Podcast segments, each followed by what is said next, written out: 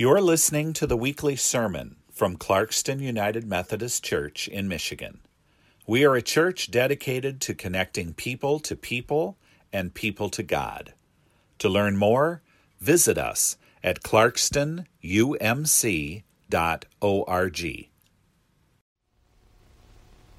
The scripture we're about to hear this morning is not a traditional part of the Christmas story in the sense that it's not part of the Gospel of Luke or the Gospel of Matthew, that narrative account of what happened.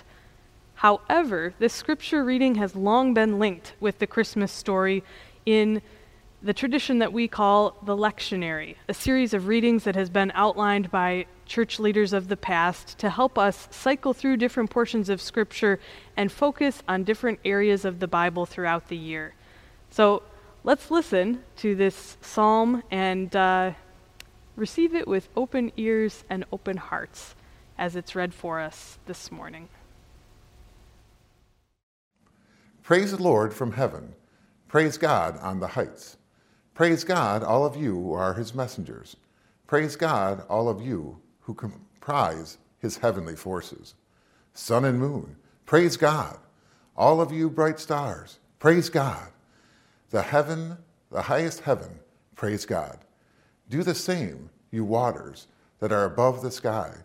Let all of these praise the Lord's name, because God gave the command, and they were created.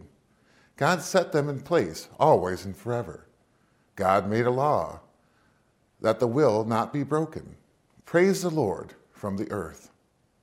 You sea monsters, and all you ocean depths, do the same, fire and hail, snow and smoke. Stormy wind that does what God says. Do the same, you mountains, every single hill, fruit trees, every single cedar.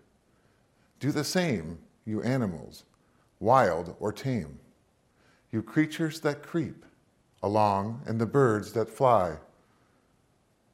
The word of God for the people of God. Thanks be to God. Will you pray with me?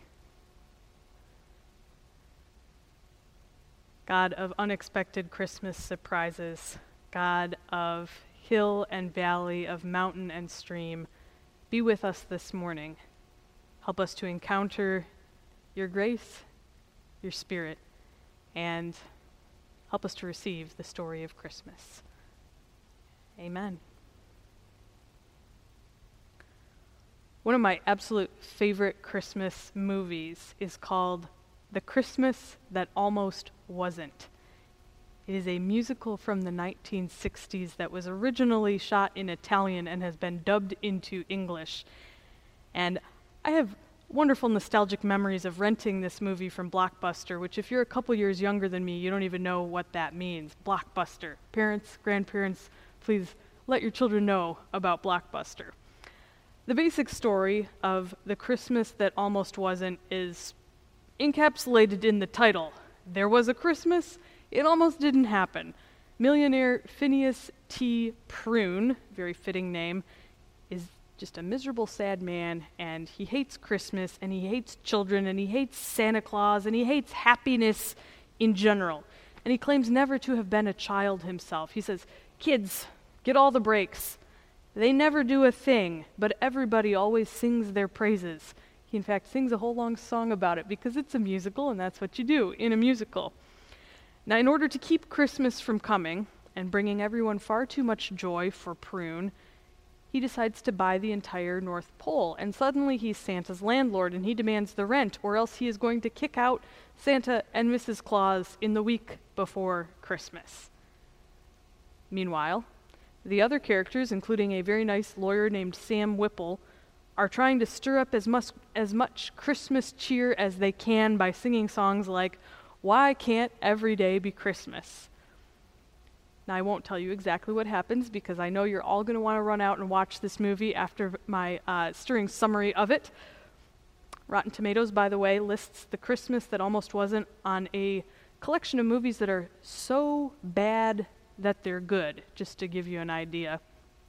Basically, in the end, Prune comes around to loving Christmas again, and he apologizes for trying to ruin ruin Christmas. He admits, okay, I actually was a child once upon a time. He regains joy. He expresses gratitude. He reclaims happiness in his life. It's the plot of hundreds of Christmas stories. I'm sure you've seen a movie like this before. A character who is miserly or sad or working too hard or feeling down about their life experiences a change of heart and spirit. Almost all of these stories end in joy and in gratitude in some form or another. Prune and Ebenezer Scrooge before him celebrate their change of heart by dancing around in, a, in their mansions and giving thanks for Christmas and second chances. We know this story. We've seen this kind of story. If you've watched How the Grinch Stole Christmas, which I mentioned a couple weeks ago, the Grinch sleds down to Whoville and he delivers presents to everyone because he's so full of joy, he's so full of thanks, he just can't contain it and he has to let it out. Never mind that the presents he distributes are the presents that he had stolen from the Who, from the Whos just a couple hours before. But he returns them, and he joins them in a feast, and he joins them in merrymaking and in singing their pr- their praises of Christmas. If you look at a movie like It's a Wonderful Life, George Bailey rediscovers joy. He finds redemption. Change happens in all of these Christmas movies, and the end result, joy and gratitude. Our scripture reading this morning is from Psalm one forty-eight, and it's a psalm of joy. It's a psalm of praise. It's a psalm of thanksgiving, of thankfulness. And what I love about this psalm is it reminds us it's not just you and me who are giving thanks to God. It's the sun and the moon. It's the earth and the ocean and the fire and the snow and the smoke and the trees and the animals and the birds and the mountains. It's everything praising God. All of creation praises God. All of creation give th- gives thanks to God. It's a psalm expressing the cosmic nature of God's power and the connection that we all have to one another, to creation, to our Creator. Most Christmas movies, they focus on an individual's transformation. But the true power of Christmas, the true power of Christ, goes far beyond individuals like you or me. Christ offers joy, salvation, redemption, second chances to the entire cosmos, all of creation, everyone and everything. This is not a story that is limited to Bedford Falls or Whoville or Clarkston. This is a story about the entire world, the entire universe, all people everywhere. It's about us, yes, it's definitely about you, about me, about us as individuals, but it's also about God's capacity to transform everything. So let's think about the year that we've just come out of for a moment, twenty twenty. Most of us are ready to leave this year behind, and I know Pastor Rick is going to be talking about entering into the new year next week, how we might move forward.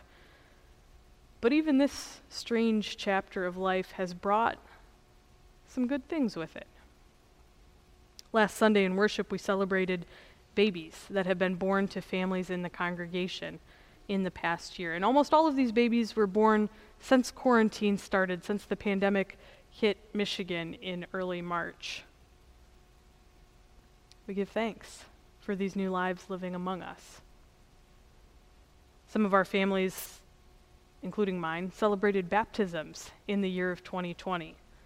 It was weird, it was outdoors, there were masks involved, but you know what? We came together and we prayed and we asked for God's blessing, and children received the grace of God. And so we give thanks for those moments of grace among us. A few of you celebrated weddings in this past year. We give thanks for those moments of joy among us as well, even though they might have looked different than what you anticipated when you were planning. Beyond this congregation, on a national scale, in twenty twenty, matters of racism have been highlighted like never before, and a lot of pain preceded that conversation and continues to permeate our discussions. But you know what? We can still give God thanks for a chance to learn. We can praise God that our eyes have been opened, that we have an opportunity to be part of changing things for the better. And so we give thanks, knowing that our eyes have been opened at a great cost to many. And yet still, there is a reason to praise God for the future that is hopefully ahead of us.